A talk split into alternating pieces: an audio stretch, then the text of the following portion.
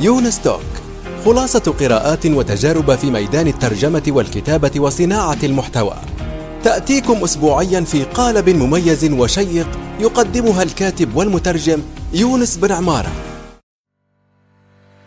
الآن وفي الأسواق وعبر شبكات التواصل، رواية إيفيانا باسكال للكاتب يونس بن عمارة.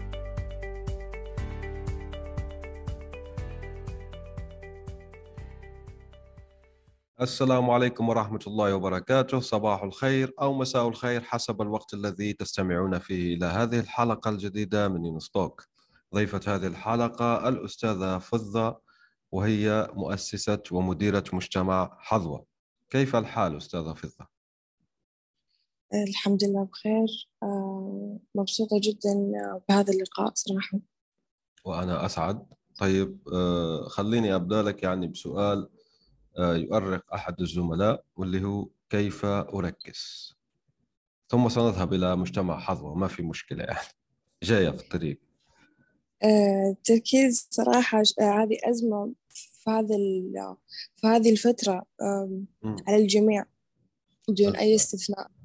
يعني أنا من أشد الناس اللي كنت أظن أن تعدد المهام شطارة، يعني فكنت أشوف لا، هذه يعني إنك لما تسوي أكثر من شيء في وقت واحد، لا أنت قادر تركز في أكثر من شيء، فبالتالي تقدر تنجز أكثر.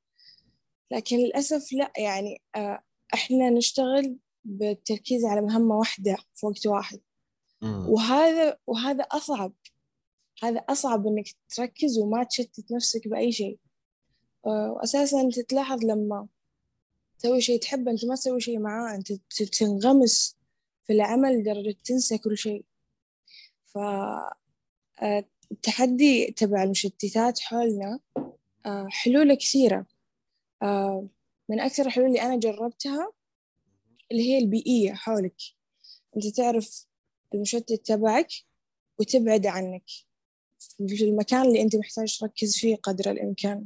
لكن خليني آه. هنا ألعب بعض، يعني زي ما يقولوا محامي الشيطان والعياذ بالله، بس لازم ألعب هذا الدور لكي يعني المشتت هو طفل صغير، ماذا نفعل به؟ يعني بنروح بالسيارة ونلقيه في الغابة زي هانسل وغريتشل، ولا ولا في نصف الصحراء؟ يعني في مشتتات للأسف هو صعب أنك تأخذها وتحطها في مكان بعيد عنك. يعني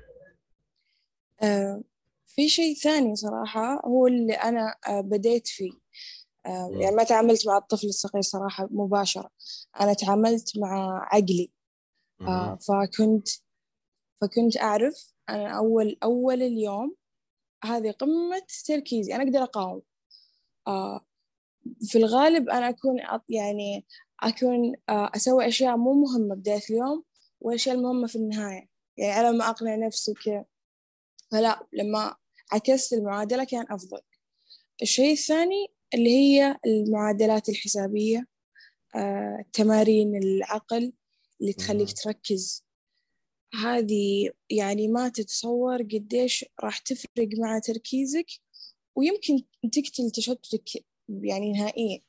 آه، تقوي الذاكرة، آه، تخليك حاضر في, في واقعك أكثر من أنك آه، تفكر مستقبل، آه، تفكر بأكثر من شيء بوقت واحد. لا، آه، أنت تركز وذاكرتك قوية وحاضر، آه، و يعني تحسك حتى كلامك وترتيب آه، أفكارك أصفى من قبل.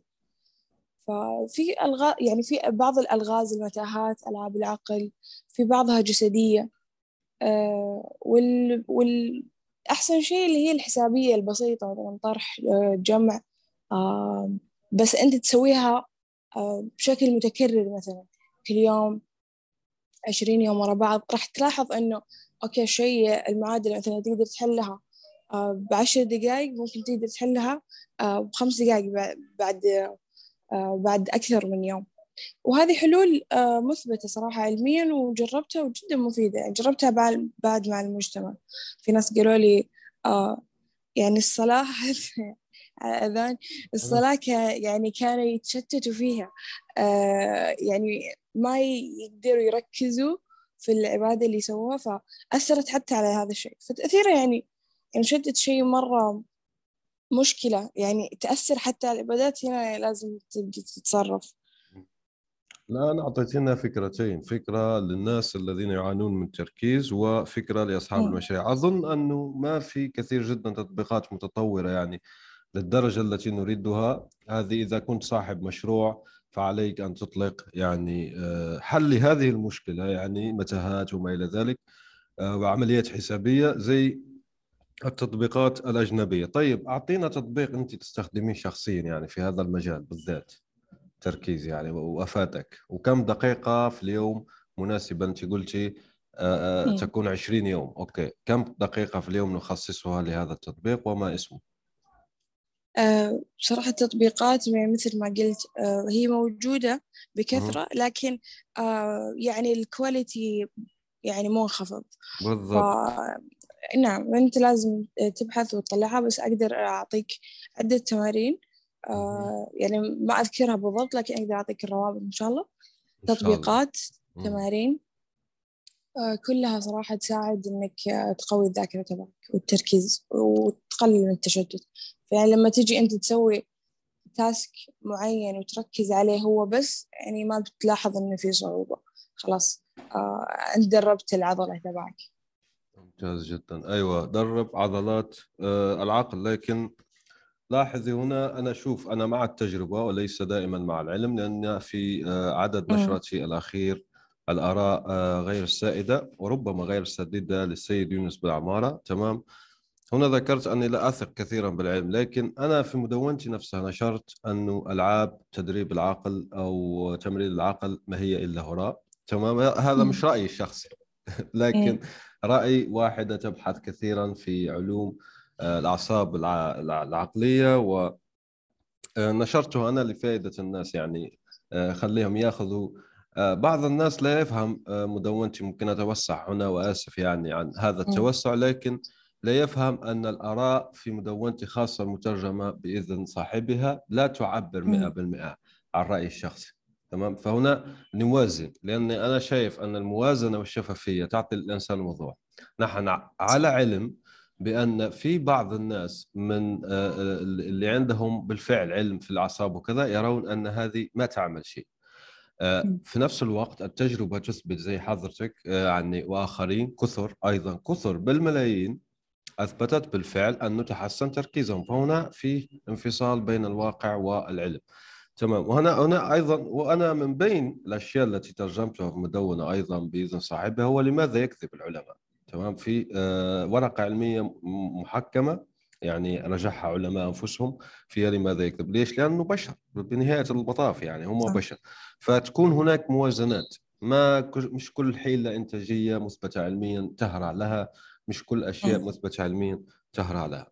طيب ننتقل الآن إلى مجتمع حظوة. طيب آه خبرينا كيف اخترتي هذا الاسم، جميل، حتى اللون جميل ما شاء الله. آه أنا عجبني يعني من ناحية التصميم، من ناحية الهيكلة، وحتى التغريدات. نعم، آه مجتمع حظوة صراحة آه الاسم آه يعني بديت أنا يعني آه اللي يلا أبدأ أسوي حساب تويتر وأبدأ يلا محتوى، أصنع محتوى، خلاص يعني لازم تجربي هذا الشيء. فجربت أساساً باسم عشوائي جداً يعني، فجربت أول أسبوع، لا يعني طلع أن كتابتي جداً كويسة، آه يعني جبت متابعين كثير. قلت لا أوكي، لا لحظة، لازم الآن يعني فكري باسم. طيب مع أنه التجربة بدأت تنجح، ففكرت بمجتمع حظوة. نفس الكلمة أنا جيت أبحث ما لقيت ارتباط مع شيء غير كلمة حظ. حسيتها كلمة حلوة، كلمة إيجابية، آه، كلمة يعني سعيدة، آه، فيها كذا يعني أغلب الناس يبغوا يكونوا محظوظين، فيها رزق، فيها في شيء حلو، ف طاقة إيجابية يعني فيها ج- جدا أم... فلقيت من مرادفاتها كلمة حظوة. أوكي حلو، يعني مصطلح اللي هو الأساس حظوة، وفي ناس محظوظين كذا، مجتمع يعني حاب يتطور، آه، ناس مختلفة يعني تبغى يعني الحظ أنا ما أؤمن إنك يعني آه يجيك وأنت جالس مكانك، أنت لازم آه تتحرك تسعى، وراح وراح يصادفك بكل تأكيد، بس لازم البداية تكون منك. فأنت اللي آه تكسب الحظ تبعك، مو الحظ يجيك مكانك.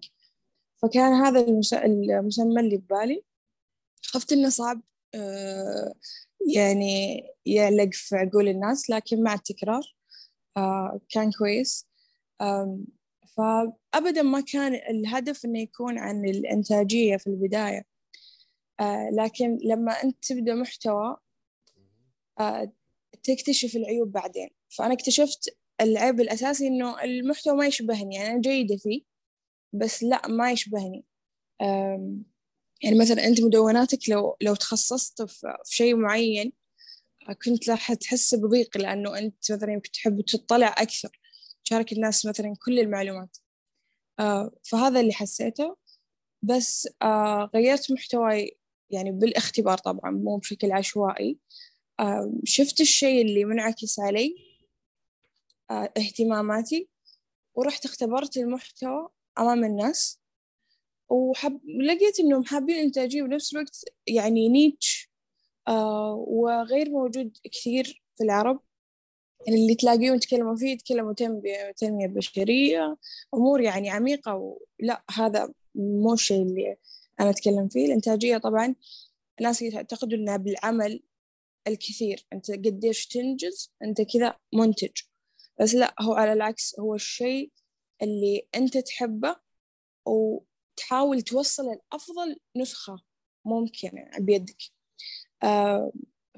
فأنت تحاول تكون مثلا تصميم، تسوي التصميم بأفضل جودة، أو تسوي بأسرع بأسرع وقت، فترفع من جودة الشيء اللي تسويه فتنتجه بوقت أقل بس بجودة عالية. وبدأت المنتج والمجتمع يمكن قبل ثلاث أسابيع، جدا سعيدة فيه، طبعا ضمن تحدي البناء علنا مع الأستاذ محمد الفضل. ما شاء الله، جدا تجربة حلوة ما شاء الله عليه، صدق فادنا كثير وساعدنا كثير وتحملنا و... أيوة حقيقي، استضفتهم من قبل وسوف نضع رابط يعني اللقاء السابق معه هنا. جميل جدا. إن إن تستطيعين كشف هذا الرقم، يعني كم عندك مشترك أنت الآن، وأعطينا لمحة عما يحدث داخل هذا المجتمع. الأش... الأشخاص اللي انضموا الحمد لله كانوا خمسين شخص. آه أنا أخذت ال... حددت خمسين شخص، الحمد لله جو خمسين شخص آه خلال يوم. آه كنت شاكة بالفكرة، آه ما توقعت أبدا، يعني الناس شايفين إنه أوه لا عندي وتابعين كثير، آه أكيد راح أتأهل للتحدي من ضمن الأشخاص اللي معي في المجموعة، بس لا، آه هو تغيير المحتوى يأثر. أنا غيرت يعني كأنه هذول العشرين أنا لغيتهم وجبت ناس جدد، فكان تحدي إنه أجيب خمسين شخص والحمد لله. آه الآن التحدي الثاني إنه كيف أنت آه يعني تبني هذا المجتمع، آه تحدد المحتوى اللي فعلا يأثر فيهم، يقابل للتطبيق، آه وبنفس الوقت تعرف تحفزهم، تعرف تخليهم محتوى يعني تعرف تخليهم يعني مجتمع متفاعل ومتحفز مع بعض. أكثر شيء جميل صراحة ردة فعل إيجابية لقيتها، اللي هي إنه الأشخاص نفسهم حاسين بالمسؤولية تجاه المجتمع تجاه بعض. يعني ألاقي ناس يرسلي على الخاص، طيب خلي يلا يلا نكرر من الألغاز كل يوم عشان الناس تتحفز، يعني لما حلها مع بعض يعني مرة أفضل من كل واحد يحلها لوحده. أنا طبعا جربت أشارك الألغاز معهم وكانت تجربة مرة حلوة. قاعد يعني هذه الفترة المنتج لأنه في بناء، فالمحتوى يتجرب، مثلا أسوي فيديو، أحيانا الفيديو مثلا بالرسم حبوه، بعدين لا جربت الرسم مع الفيديو لا حبوه أكثر، فكنت أجرب أنواع المحتوى بحيث توصل الفكرة لهم بأفضل طريقة ممكن. جميل جدا. في معضلة تقابل البنائين إنجاز التعبير من أمثالك، واللي هي الموازنة بين المحتوى المجاني لجذب العديد من العملاء والمتابعين والمحتوى المدفوع. يعني انت كشخص انت بناء طبعا راح تنتج مرتين، تنتج للمدفوع وتنتج للمجاني، كيف توازنين بين هذين المهمتين؟ صحيح، فيها كنت أشوف فيها تحدي صراحة، لأنه كيف تحكم أن هذا المحتوى المجاني بتعطيه الناس، وكيف هذا بتشاركه مع ناس لا دفعوا لك وزي كذا. فبصراحة أنا يعني عندي قناعة أن المجاني دائما إذا قدمت مجاني ما هو ذاك، ما يعطونك ذاك الاهتمام له، والخوارزمية تلعب دور وأمور كثيرة تلعب دور. فدائما المتصفح اللي ياخذ محتواك المجاني ما راح ياخذه على اهتمام كبير وانتباه كبير، آه راح يتصفحه آه ونادرا نادرا راح يطبقه. فحاول اني اخلي المحتوى المجاني مختصر بسيط جاذب، آه يلف يعني يعطيك الفكرة، يوصل لك الفكرة بأنك تبدأ تغير، أو أن منفعة هذه الاستراتيجية والتكنيك. آه بس المحتوى المدفوع طبعا مختلف تماما، تعطي اهتمام أكبر، آه ممكن تتابع، تعطي ملفات داعمة، فيكون فيها اهتمام، بالعكس اهتمام أكثر من جوانب كثيرة. آه فأي نعم. أوكي. زي ما يقولوا الإنجليز في شيء اسمه تيك ستاك، يعني عدتك الأدوات التقنية التي تستخدمينها لإدارة هذا المجتمع. يعني فين المجتمع؟ في تليجرام، في سيركل أو موقع سيركل أو ديسكور، أو فين بالضبط؟ وما هي الأدوات التي تستخدمينها لإدارة هذا المجتمع؟ حتى حتى المحتوى، يعني مش شرط فقط إدارة، حتى المحتوى يعني كيف تصنعينه، برامج، أي شيء يمكنك مشاركتنا به. المحتوى طبعاً عبر تيليجرام. آه، تيليجرام فيه ميزات جداً كثيرة، يعني ما أغلبها أو اللي جداً أنا عاجبني اللي هي فكرة أنك تمنتج أو متعفو تمنتج آه، ترسل التغ...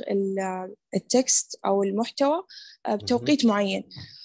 فأنت لو عندك الوقت الكافي أنت تقدر تسوي المحتوى قبله بوقت، يعني أكثر من محتوى، وتجدوله بأوقات معينة.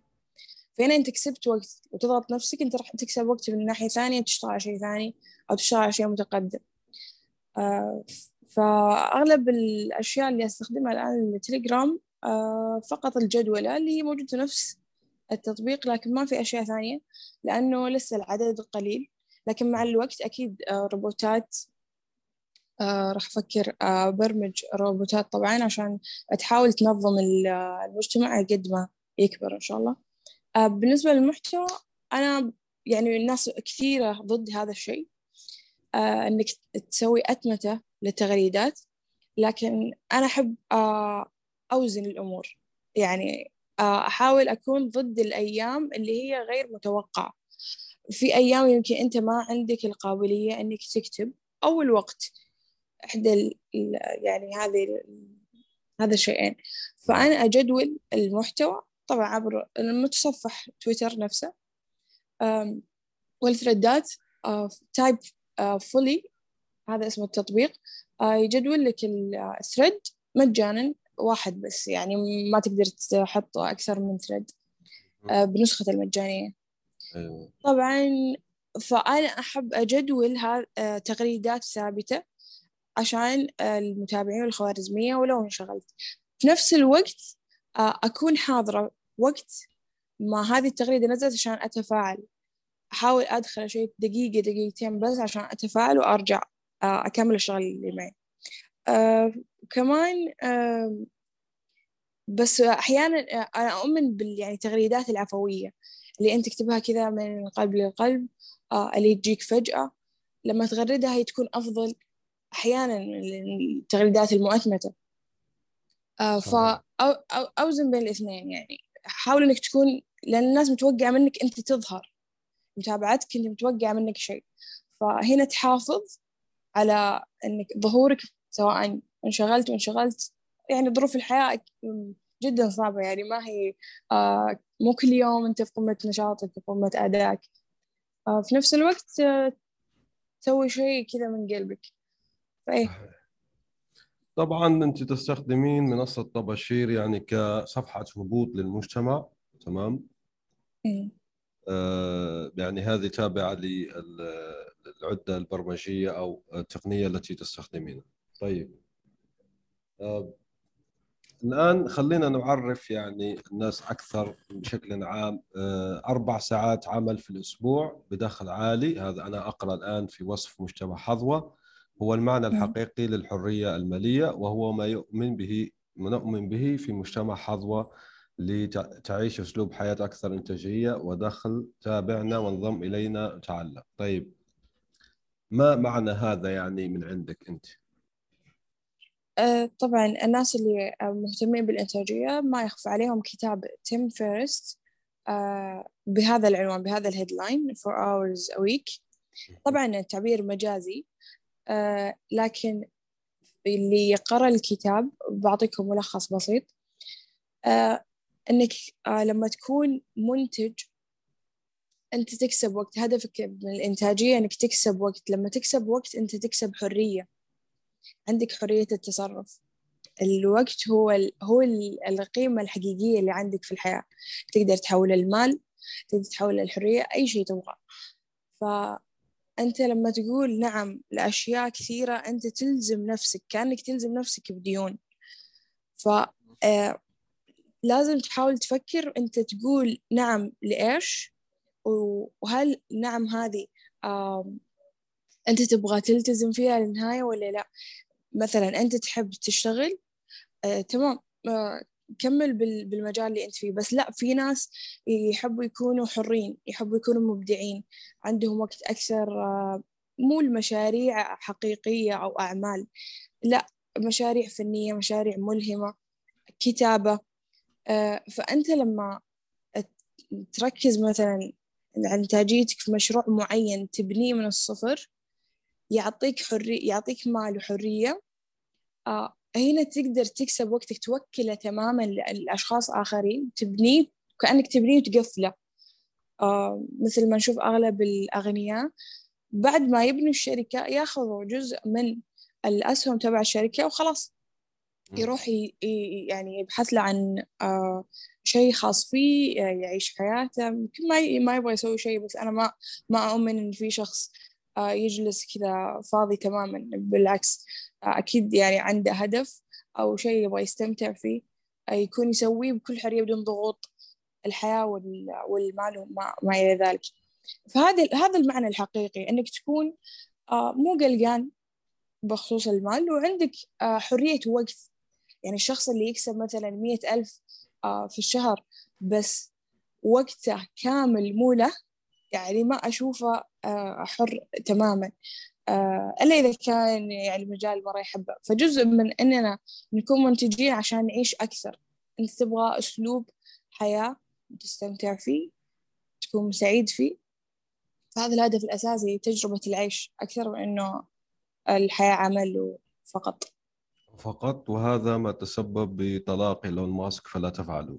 طبعا أنا قرأت مؤخرا أنه أظن طليقته، إنجاز التعبير، لا أدري يعني علاقة بينها بالضبط، قال لك رصدت تقرأ كارل ماركس، تمام. فراح نشوف إن شاء الله مسلسل من الرأسمالية والرؤى المختلفة يعني بين اللي أيد كارل ماركس والرأسمالية. طيب طبعا هو حياته غير صحية من ناحيتها. في مفهوم جميل، صحيح، أيوة، في مفهوم جميل آه من هذه الناحية يسمى مليارديرية الوقت، تايم بليونير.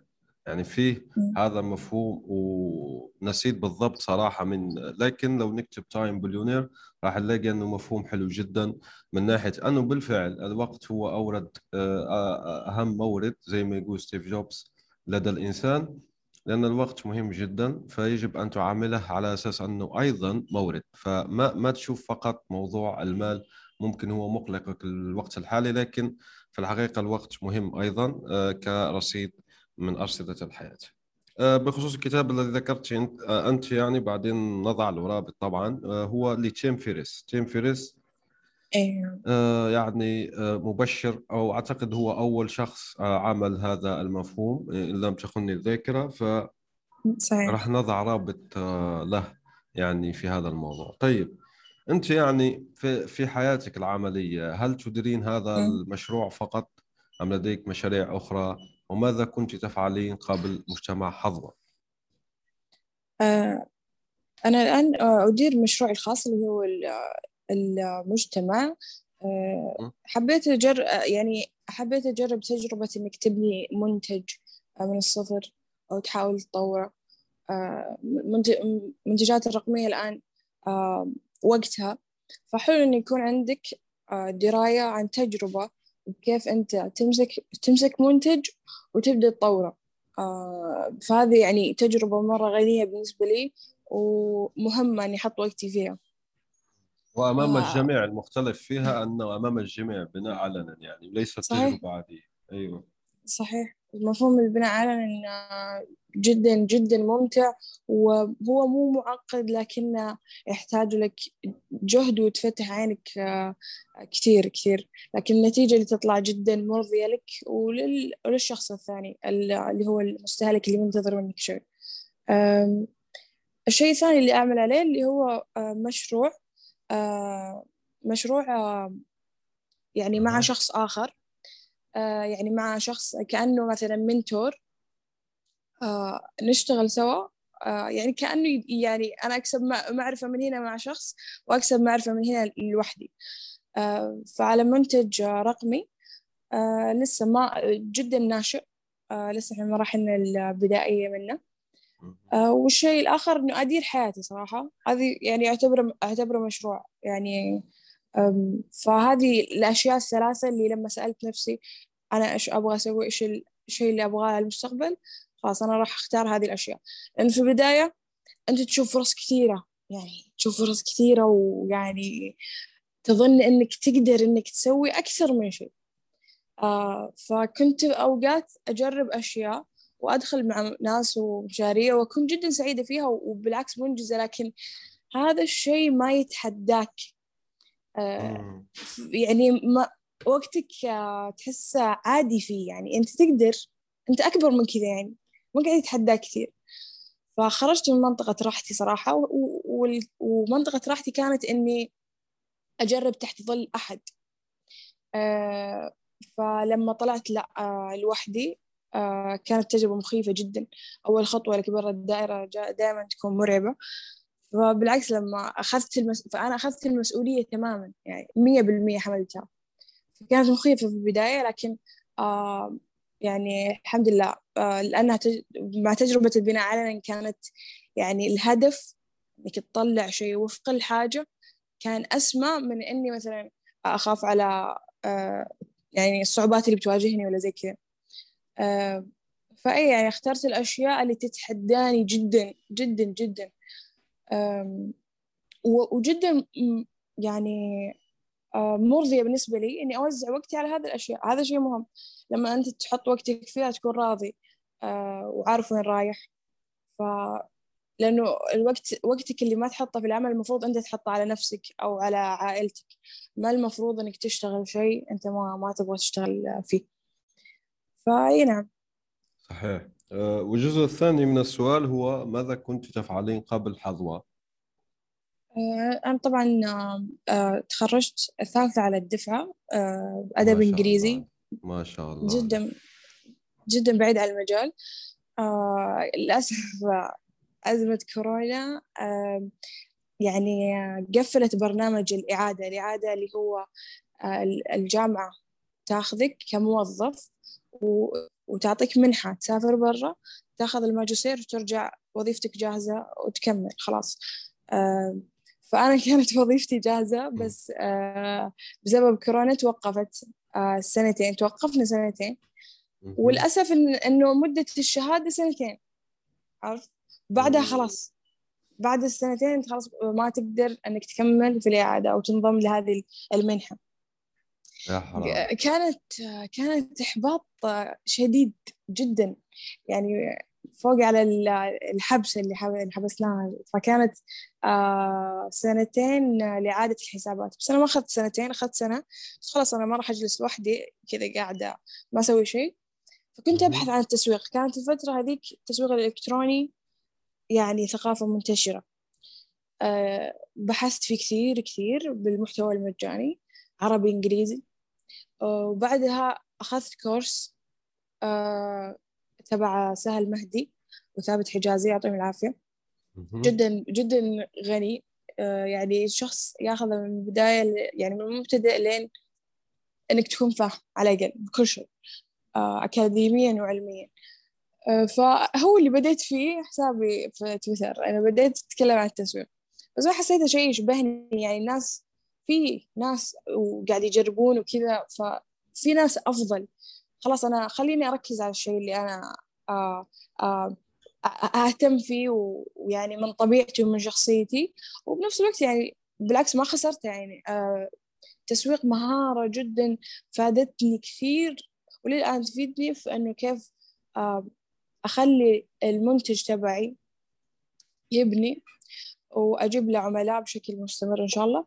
فكانت يعني تجربة قاسية أنه تغير خطتك كاملة اللي بدأ اللي أنت مقتنع فيها من دخلت الجامعة.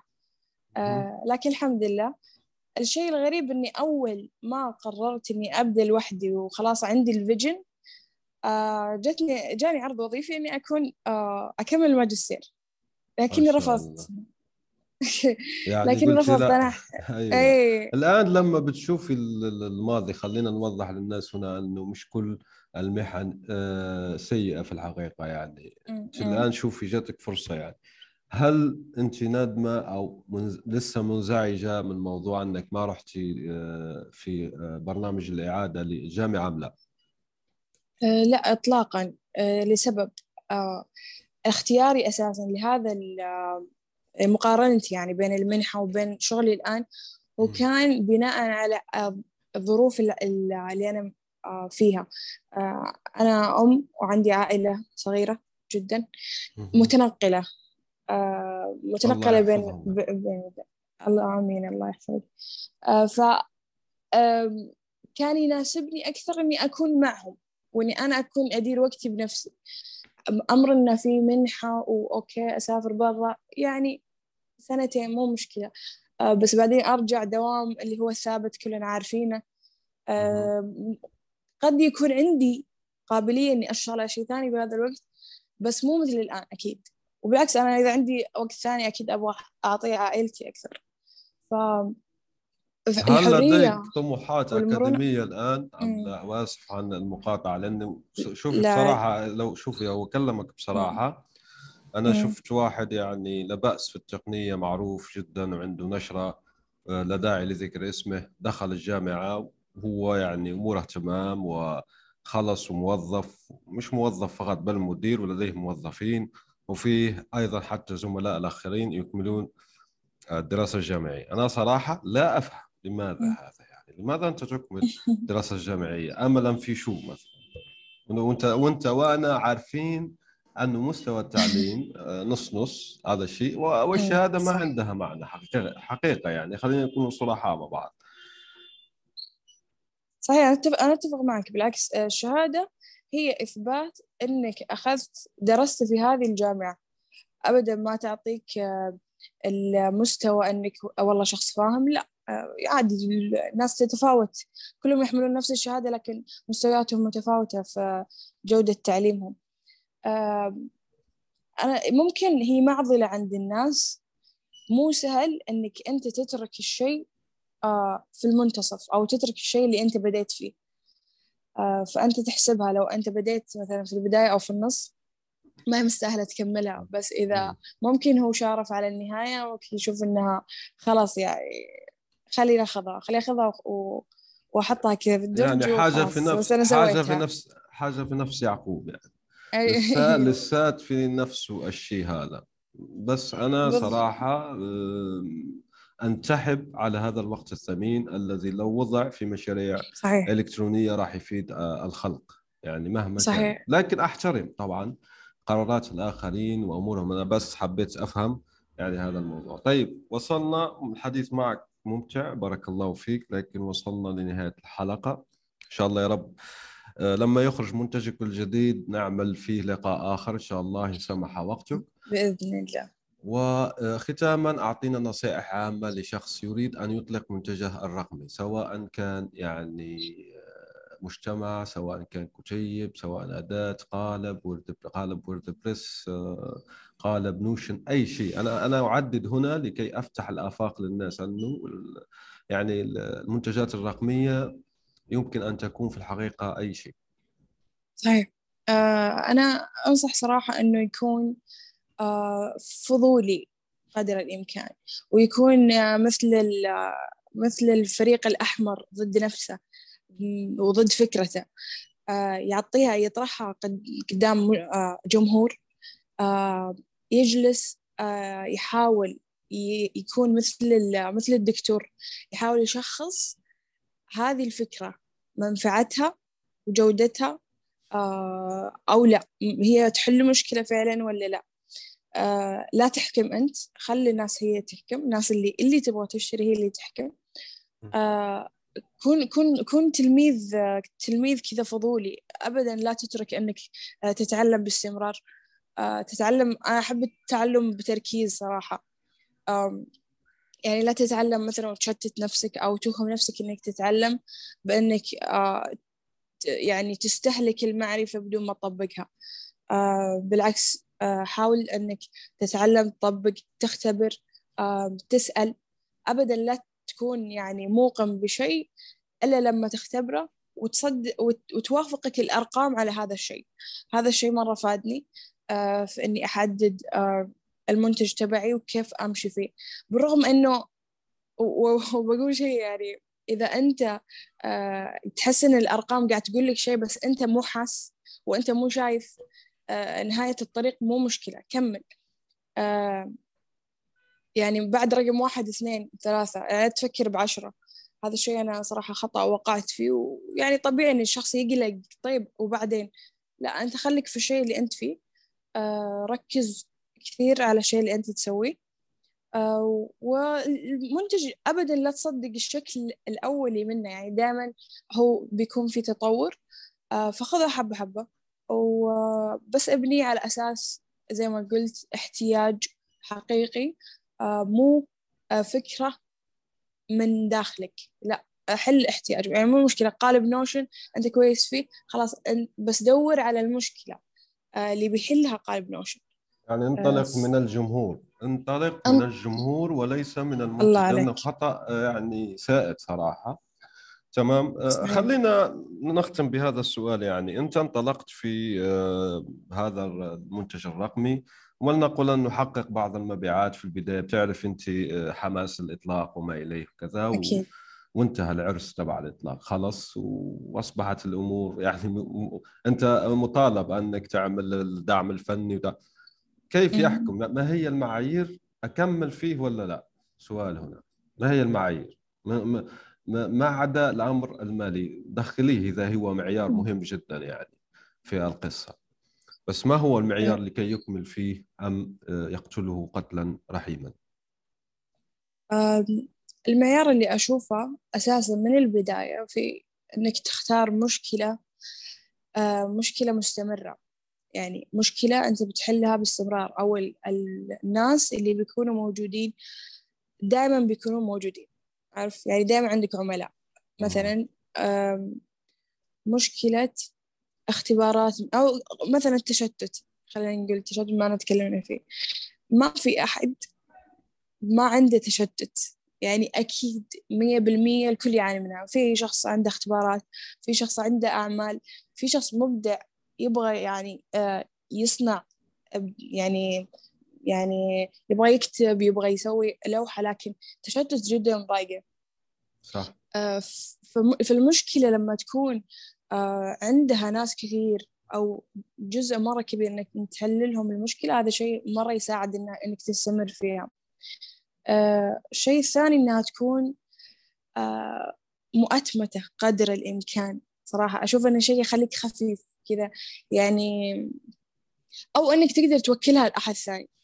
آه، فهذا الشيء يخليك تشوف العيوب، أنت تكون برا الصورة، لأنه أنت تشتغل أحياناً ما تقدر آه يعني تشوف العيوب تبعها والتطوير اللي تحتاجه مثلاً المنتج تبعك. ف فتظن إنه خلاص لا وصل نهايته. صح. آه لازم مسافة. ف... لازم مسافة. ص... صحيح. فإنك مثلا تخلي معك فريق أو أتمتة بسيطة أه تساعدك، تعطيك وقت أو تعطيك كذا أريحية، تقدر ترجع وراء ولا تطور المنتج، وبالعكس ما تقتله بس تأخذ المستوى آخر. وصراحة أنا لسه قاعدة أكتشف أشياء كثيرة، بس هذه أهم الأشياء اللي أنا مركزة عليها حاليا، لأن هي اللي راح تواجهني في الأيام القادمة. أشوف أن قتل المنتج يرجع للشخص نفسه، أحيانا يكون يعني فقد الإيمان فيه، أو أنه يعني بعض بعض الأوقات تكون يعني أسباب نفسية جدا. بس لا، على على الورق بما أنه يجيب لك دخل لا كويس، بس أهم شيء يعني كل واحد الشخص له معاييره المعايير الخاصة. بس أهم عاملين صراحة أنه إذا المش يحل مشكلة دائمة وقابل للتطوير أبد، بالعكس كمل فيه. والناس يحتاجوه، في مقياس يستخدمونه كثيرا المستشارين، بيقول لك هل راح يزعل ناس لما يختفي هذا المنتج غدا؟ أنا أتصور نايس. أنه هذا أيضا مقياس جيد. قبل أصلا صحيح. يعني أنت قبل اتخاذ القرار ما خاب من استشار، حاول تستشير شخص ممكن في نفس مجالك أو مستشار يعني من ناحية عنده عنده خبرة في البزنس، وراح إن شاء الله يعني، لأنه كل حالة وحالتها زي ما قالت الأخت فضة. أنا سعيد جدا بك، شكرا جزيلا أخت فضة، إن شاء الله يا رب نلقاك في ساعة خير أخرى. شكرا لكم لحسن الإصغاء والاستماع، إلى اللقاء، سلام. الآن وفي الأسواق وعبر شبكات التواصل، رواية إيفيانا باسكال للكاتب يونس بن عمارة.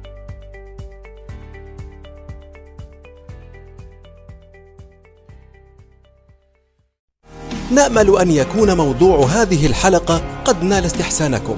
انتظرونا في الأسبوع القادم، ولا تنسوا مشاركة الحلقات والاشتراك بالبودكاست، علما أنه بإمكانكم مراسلتنا باقتراحاتكم للتحدث عن أي موضوع يتعلق بالكتابة والترجمة وصناعة المحتوى.